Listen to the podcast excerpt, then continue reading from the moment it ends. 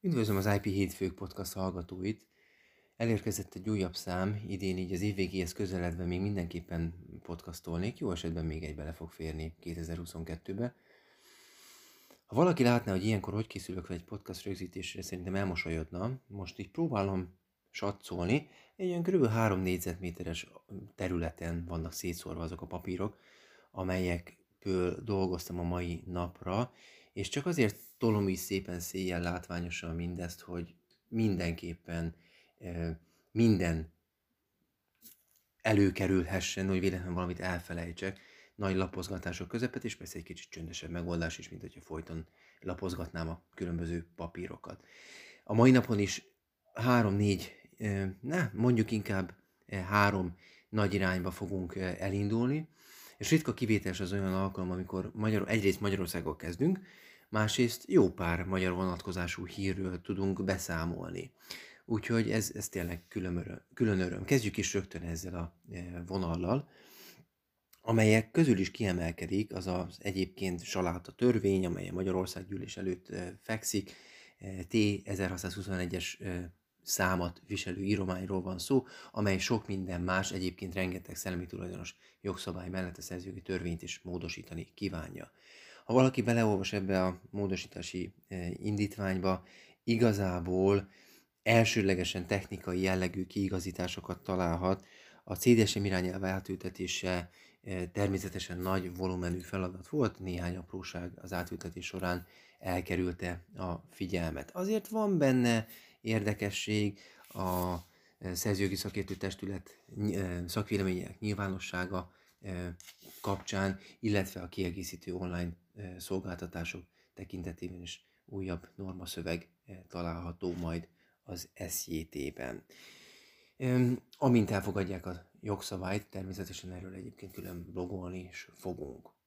Következő érdekesség, kettő is lesz egyébként, ami a, a zeneipar, illetve jogdíjas vonalról érkezne. Az első hír az az, tulajdonképpen a dalszerző.hu-ról hozom a hírt, ami szerint megérkezett a Sziszáknak a, az éves jelentése, nagyon izgalmas számokat, növekedő bevételeket mutat be.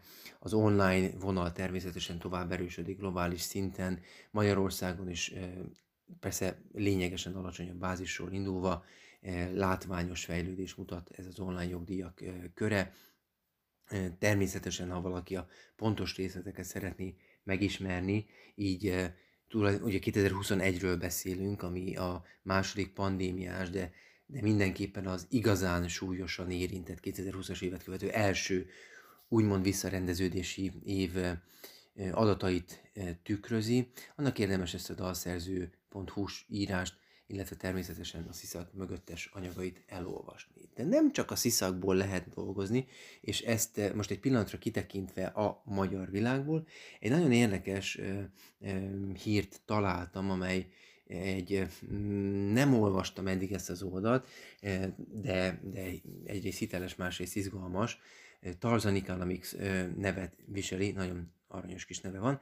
Ez nem csak a sziszaknak a jelentését Eh, tekintette át, hanem eh, ennél sokkal bővebben eh, dolgozik, az IFPI-nak is áttekintette az anyagait, a Music and Copyright éves zenepiaci jelentését, illetve egy nagyon érdekes royalty free, vagyis jogdíjmentes zenei szolgáltatások úgymond piacát és áttekintő anyagról beszélhetünk, ami tulajdonképpen tehát összesíti a zeneipar potenciális értékét, bevételeit, illetve azokat az összegeket, amelyek így módon a zeneiparba áramlanak.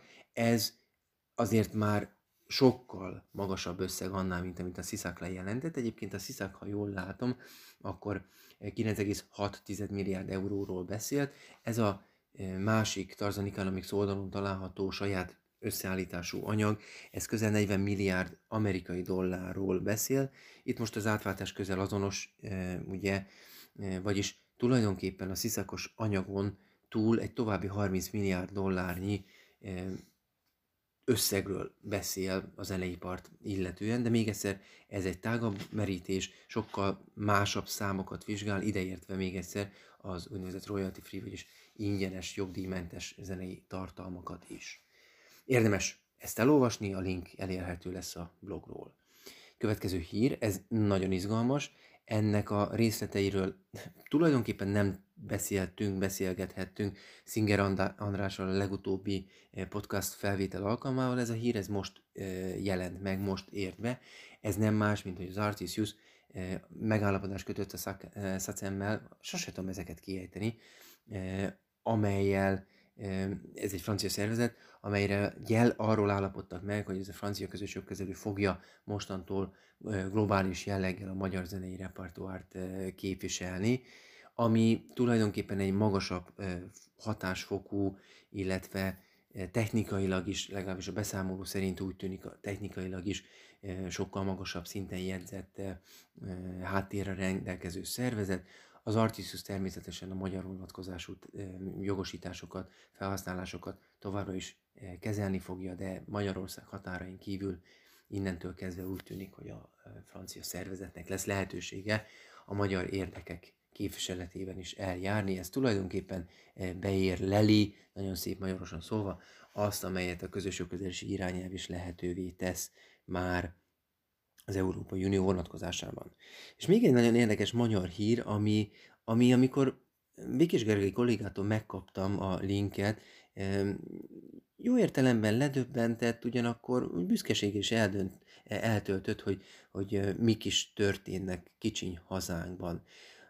Ezt természetesen nem fogom spoilerezni minden részletében, ez egy indexes híradás arról, hogy egy magyar weboldal, amely magyar dalszövegeket gyűjtött, hogyan hogy is állított csapdát, próbálunk finoman fogalmazni, a Google-nek, amelynek van egy hasonló szolgáltatása, dalszövegek rendelkezésre bocsát, tehát megmutatása, bemutatása céljából, és nagyon érdekes, hogyha most fogalmazhatok így, akit ezek az érdek, a nüanszok úgymond érdekelhetnek, egy olyan trükköt vetett be ez a magyar weboldal, amely trükköt kb. 40 évvel ezelőtt, több mint 30-al mindenképpen, ezelőtt egy amerikai telefonkönyv kiadó is bevetett, a nagyon híres Fees vs. Rural ügyben, amelyben a legfelsőbb bíróság döntött az Egyesült Államokban, pont az volt az egyik legfontosabb közvetlen bizonyíték a jogsértő felhasználása, hogy a felperes tudatosan hibákat helyezett el az alapul szolgáló, most mondjuk így adatbázisban, abban az esetben még csak egy telefonkönyvről beszéltünk, amely hibákat az alperes cég ugyanúgy átemelte. Na, ugyanezt történt itt a magyar kontra Google eh, viszonylatban is. A zeneszöveg.hu-ról van egyébként eh, szó, érdemes ezt a hírt elolvasni.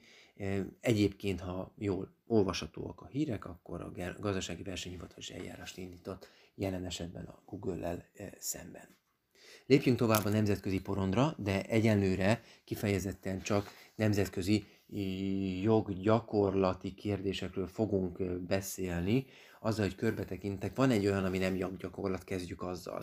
Ez az EU-IPO-nak egy jelentése, nagyon régen tették közé, de bevallom őszintén csak most jutott a tudomásomra november elején, tehát az EU-IPO szeptember 22-én közzétett egy második körös jelentést az automatizált tartalomfelismerő rendszerek gyakorlatáról. Ez egy nagyon érdekes dokumentum, amelynek már csak az összefoglalója az IP-keten is közel nyomtatva hat oldalt tett ki. Maga a jelentés tulajdonképpen piaci feltérképezését biztosítja annak, hogy mi ismert jelenleg az automatizált tartalomfelismerő rendszerek vonatkozásában.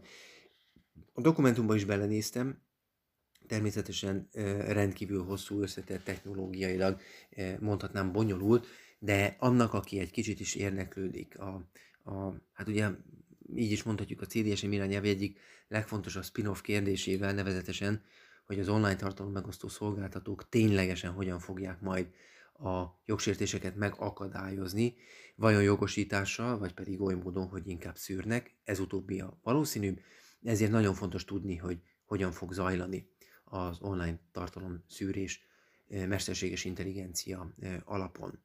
Maga ez a jelentés nem csak az OCSS pikkel foglalkozik, sőt, tulajdonképpen az öt esettanulmány közül ez csak az egyik. Egyébként például az elektronikus kereskedelmi piaszterekkel, hamis termékek ellenőrzésével, 3D-s nyomtatási fájlokkal kapcsolatban, illetve az élő streamekkel kapcsolatban is konkrét elemzést folytatott le ez a dokumentum.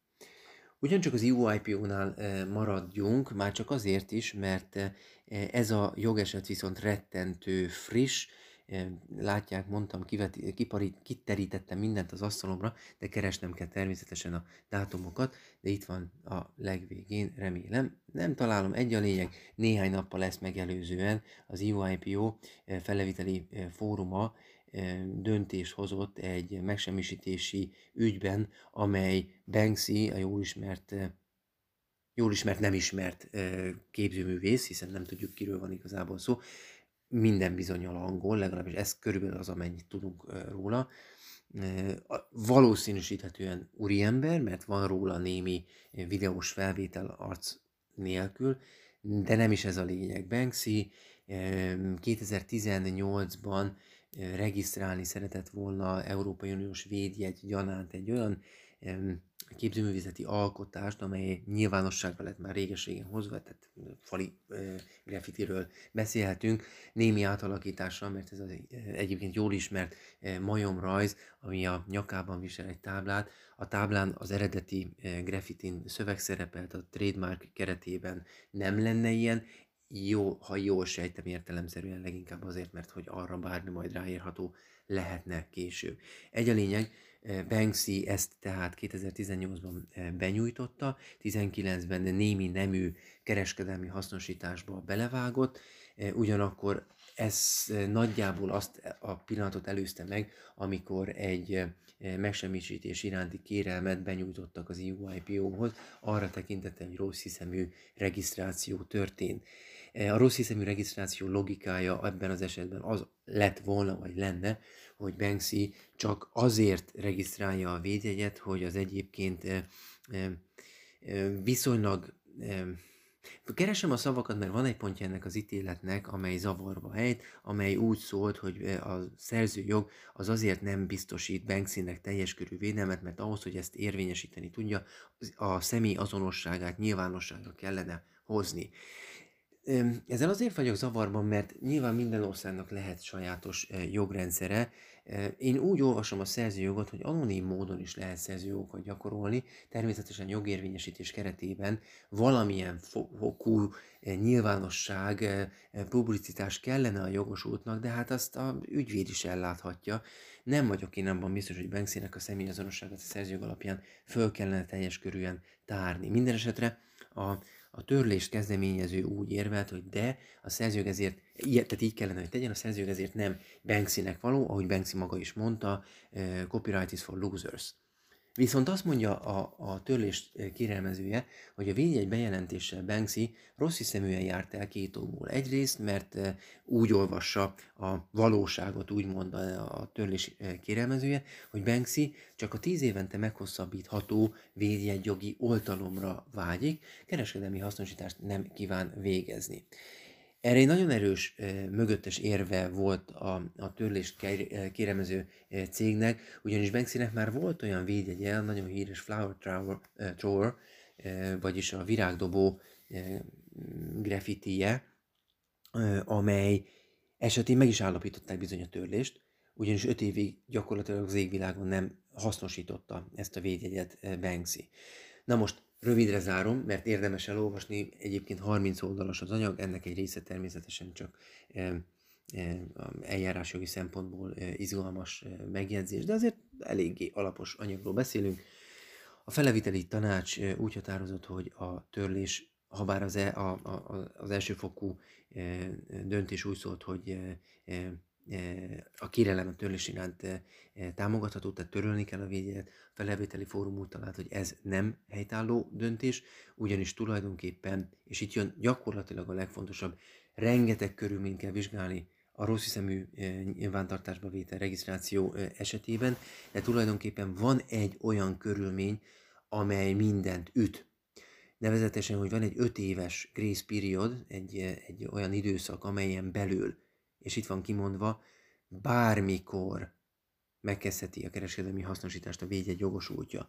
Egy évvel a védjegy regisztrációt követően nem fogadható el megdönthetetlen vélelemként, hogy valaki rossz hiszeműen regisztrált egy ilyen védjegyet. Más szóval 2024-ig, amikor lejár a, a nyilvántartásba vételtől számított 5 év, 2024-től már vitatkozhatunk, hogy Banksy hasznosította-e érdemben és, és jogszerűen a kereskedelmi forgalomban ezt a majom graffitit vagy sem, majom képet tartalmazó védjegyet vagy sem. Addig a kérelmeket el kell utasítani. Ez egy nagyon érdekes döntés volt. Maradjunk még egy pillanatra a védjegyek világában. Na, azt kell, hogy mondjam, hogy ez a legnehezebb része a mai podcastnak, de rövidre fogom zárni egyszerűen azért, mert sokkal több idő kell nekem is. Miről beszélek? Arról, hogy az Európai Unió Bírósága, ha jól számolom, de, de vessenek meg, hogyha most már eltévedtem ebben, öt darab előzetes döntéshozatali eljárásban hozott döntést védjegyek importál, paralel importálásával kapcsolatban, és így zárójelbe téve jogkimerüléssel kapcsolatban. Az egyik, amelyről már a Clover IP Law, bocsánat, a Clover Trademark blogja már be tudott számolni, ez még októberi, és ez egy Hugo Boss termékről szólt. A másik négyet november 17-én, tehát tulajdonképpen néhány napot ezt megelőzően tette közzé a, a bíróság. Abból a négyből három egyaránt gyógyszeripari termék újra csomagolásával kapcsolatos döntés született.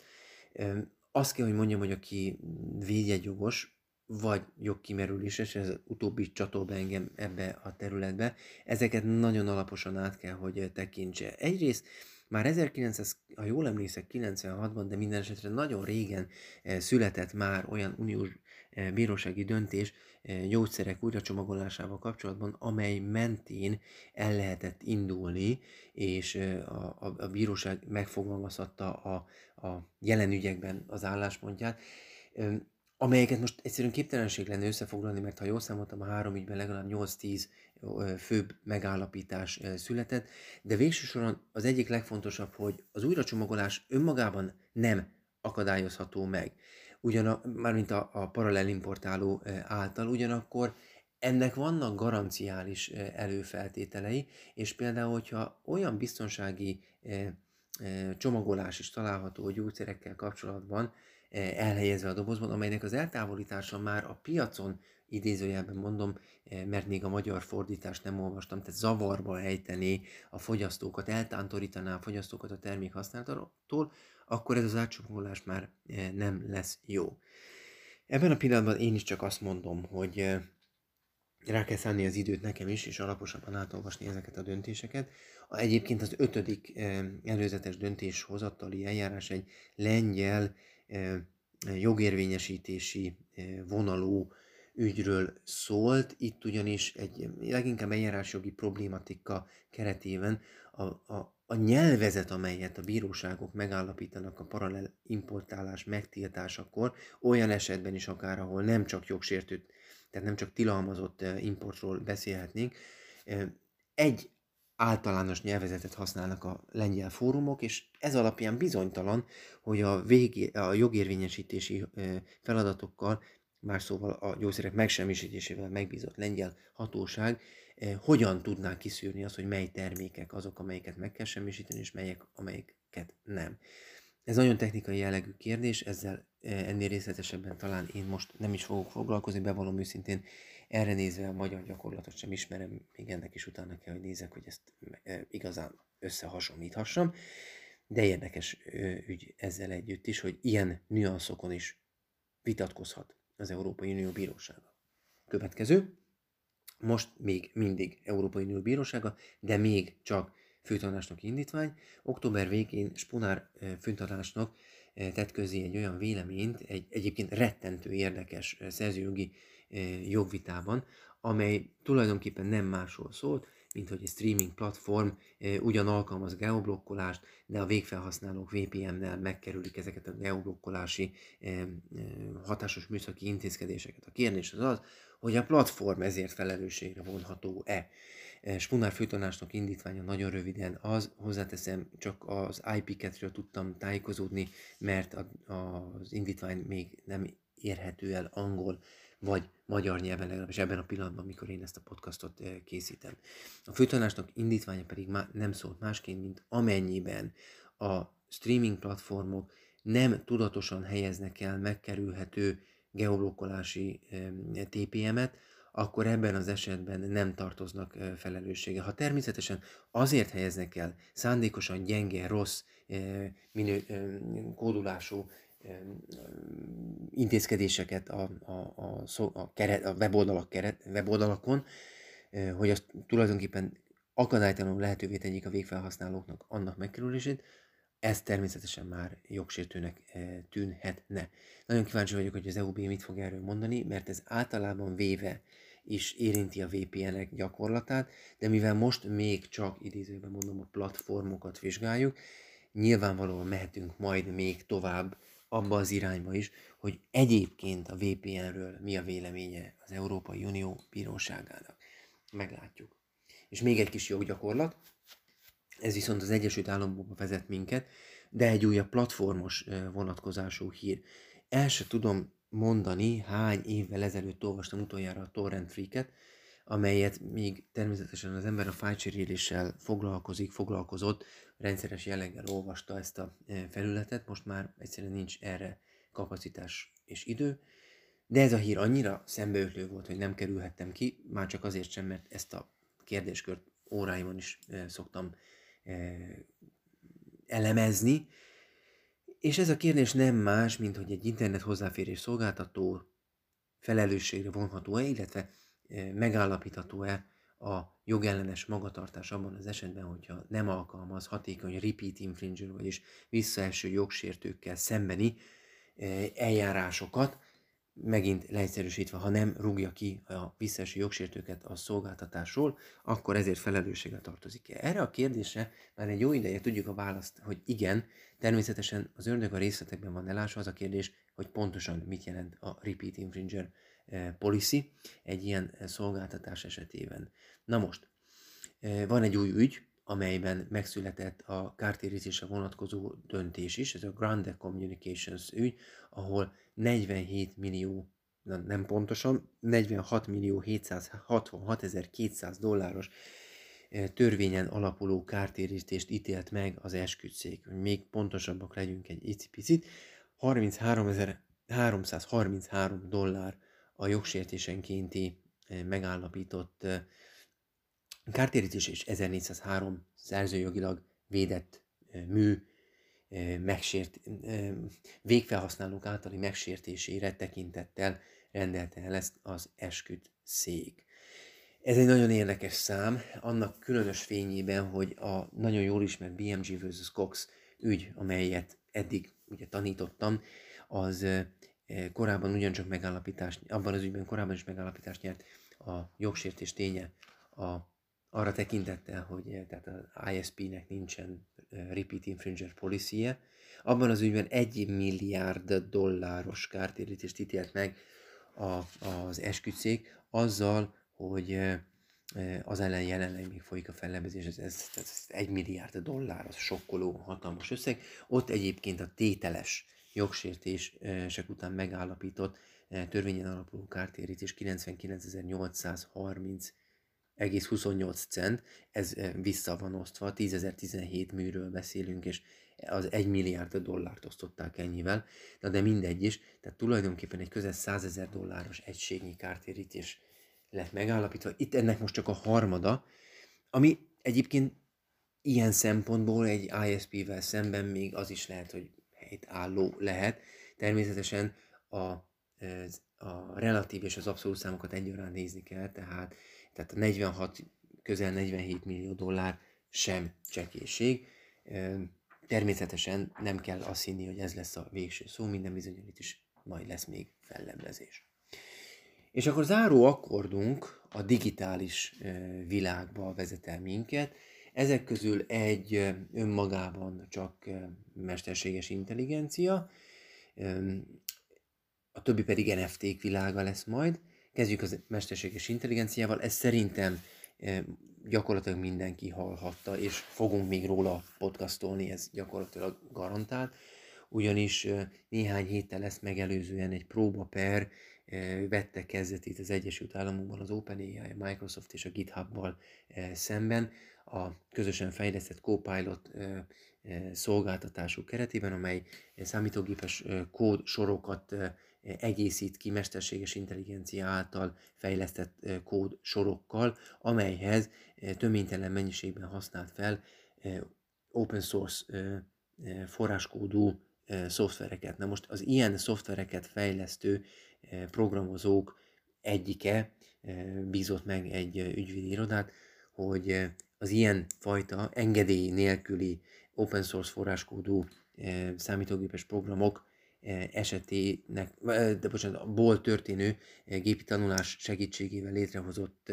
új kócsorok, azok sértik az open source szoftverek szerzőinek bizonyos jogait, de nem minden jogokat, ugye, hiszen ez nyílt forráskódú, viszont ezek olyan nyílt forráskódú szoftverek voltak, amelynél a felhasználási feltétel legközött, nagyon kevés feltétel között például szerepelt az, hogy az azt a kód sort író szemét fel kell tüntetni bárki, bármilyen célból, akár kereskedelmi célból is használná föl ezeket a tartalmakat. Nagyon érdekes egyébként, egyből megindult a találgatás, Természetesen van, aki úgy fogalmaz, hogy ebben az esetben ez egy fair use, a mesterséges intelligencia alapú szolgáltatást nyújtó cégek oldalán, mások azt mondják, hogy ez olyan töménytelen mennyiségű felhasználás, amely ugyanakkor engedélyköteles is lett volna, ezért feltétlenül jogsértő. Klasszikusan olyan példa, amely eljuthat, de megítélésem szerint nem fog eljutni a legfelsőbb bíróságig is, annál is inkább, mert természetesen egy ilyen ügy garantáltan legalább 3-4-5 évig eltarthatna. Másrészt érdemes megvárnunk azt, hogy mit fog mondani a legfelsőbb bíróság ugye a, a Varhol ügyben, amely ugyan képzőművészeti ügy, viszont jól érzékelteti azt, hogy az Egyesült Államok talán a képzőművészetek világában megszorítóbb fair use felé fog elmozdulni. Az a félelmem, hogy ez így fog történni jövőre. Technikai fair ügyekben viszont rettentő, konstruktív és rugalmas az amerikai joggyakorlat, és én személy szerint nagyobb valószínűségét látom a fair use-nak az előző ügyben, de ez csak azért van, mert még nem ismerem én magam sem az aktát, érdemes lesz ezt majd részletesen elolvasni. Na és akkor nagyon röviden néhány NFT-s hír. Ezek közül némelyik már régebbi, legalábbis szeptemberi, de hát be kell ismerni, mert elég régen podcastoltam.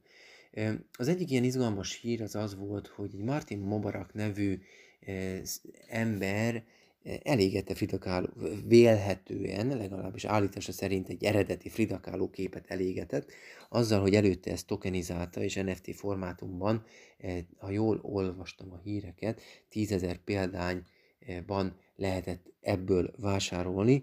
Azzal, hogy a, a, a Frida Kahlo kép, hát nyilván felbecsülhetetlen kulturális érték volt, ha ez valóban az eredeti volt,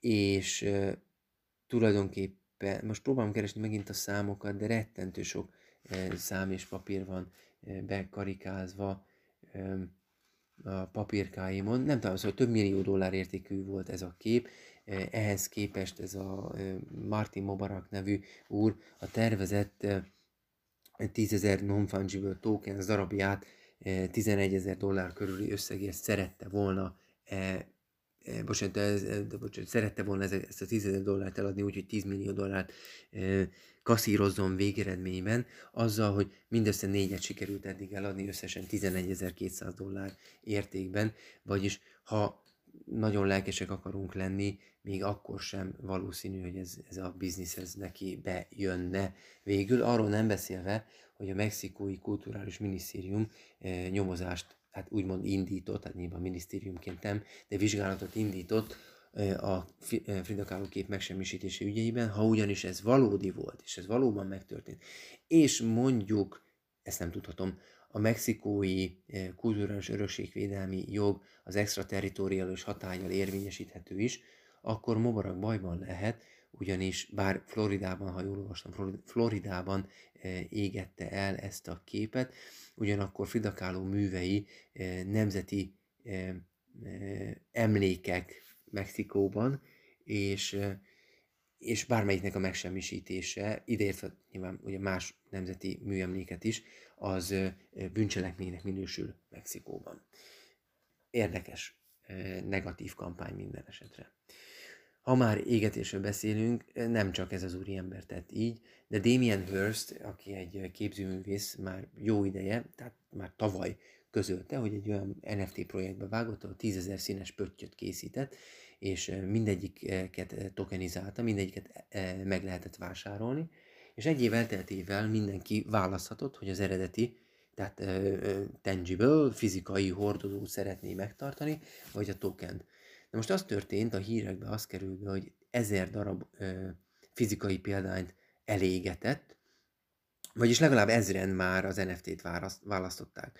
Nem tudom a kísérlet végül, mert mi, mikor ér véget, tehát hogy, hogy mikor derül az ki, hogy a tízezerből mondjuk egyáltalán mennyi kelt el, illetve hogy hányat semmisített meg papíralapon, és uh, hány maradt a vásárlók tulajdonában uh, papíralapon. Uh, egyébként Na, bocsánat, bocsánat, de itt van, itt van, itt van, elnézést, itt van a hírekben. 5149 ember döntött úgy, hogy a papírt választja, és 4851 az NFT-t. Ez ugye rettentő közel, statisztikailag mondhatnánk insignifikáns különbség, 2%-os különbségről beszélünk, szinte 198 példány különbségről beszélünk ebben az esetben. Annak azért nagyon örülök, hogy az emberek többsége úgy döntött, hogy a papír kell. És zárjuk még egy érdekes hírrel. Nem az a hír, hogy nekem is megjelent egy editorialem a Gruri International-ben a napokban, ez, ez, ez most mindegy, de ebben a, ebben a rövid kis írásomban említést tettem egy olyan szingapúri bírósági döntésről, amelynek e, nyilvánosságra került a, az ítélete is. Ez a szingapúri bírósági döntés volt egy elsőfokú, és most e, felleviteli fórum is meghozta e, nem, elnézést kérek, ez nem, ez első fokú, csak High Courtnak hívják, hasonlóan az angol e, szisztémához. Tehát ez a High Court döntött úgy, hogy e, az NFT-t a szingapúri jog alapján e, tulajdonnak kell e, tekinteni. Na de legyünk óvatosak, ez sem érdemi döntés, ez is egy, e, egy indítvány, e, ideiglenes intézkedés iránti indítványban e, e, megjelenő, hogy eddig jutó kérdésről beszélünk, tehát, tehát ez egy megelőző jogi végzés, amely azzal a feltételezéssel él, hogy egy Board Ape Yacht Clubos NFT, amely hát egyébként valaki letétbe tett, méghozzá, bocsánat, bizományba tett inkább kölcsön cserébe, kölcsön összegért cserébe. Hú, de zavaros igazából ez az ügy, de minden a kölcsönért folyamodott, amely kölcsönt vissza szeretett volna fizetni ez az úriember, de ekkor úgy döntött a kölcsön folyósítós személy, hogy, hogy a, az NFT-t nem adja vissza, de a visszafizetett összeget sem fogadja el. Nyilván a logika ekkor az volt számára valószínűleg, hogy többet érhet ez, a, ez az unalmas majom, mint, mint az a bizonyos kölcsön összeg, de a szingapúri bíróság kimondta, hogy ez így nem járja, ez egy olyan tulajdon koncepciója alá illeszhető tartalom, amely ebből kifolyólag logikailag beilleszhető a kölcsönszerződés keretei közé is, oly módon tehát, hogy a, a, az NFT tulajdonosa vissza követelheti az NFT-t, hogyha a kölcsönösszeget szabályszerűen megfizette. Úgyhogy csak bonyolódunk, bonyolódunk, ha bár ez nem hírként közlöm, mert nem igazán IP vonal, de azért a napokban azt is erősen lehetett hallani, olvasni, hogy nagyon összeomlóban van a metaverzum és a kriptopiac is nagyon rossz időszakokat él meg. Ez természetesen az NFT világára is mindenképpen igaz lesz majd hatás fog gyakorolni. Tehát, hogy most valóban össze fog omlani az NFT piac, ezt nem tudom, de nem teljesen hiszem, viszont mindenképpen igaz lesz az az NFT világára is, már igaz természetesen az idejében feltétlenül, hogy bizony ez most nem a legprosperálóbb időszak, és, és a rossz hírek tovább húzzák lefelé a, a, az NFT-k értékét, illetve jelentőségét is. Na tegyünk pontot a mai napnak is a végére. Remélhetőleg idén még egy, egy podcasttal tudok jelentkezni, addig is mindenkinek a legjobbakat kívánom.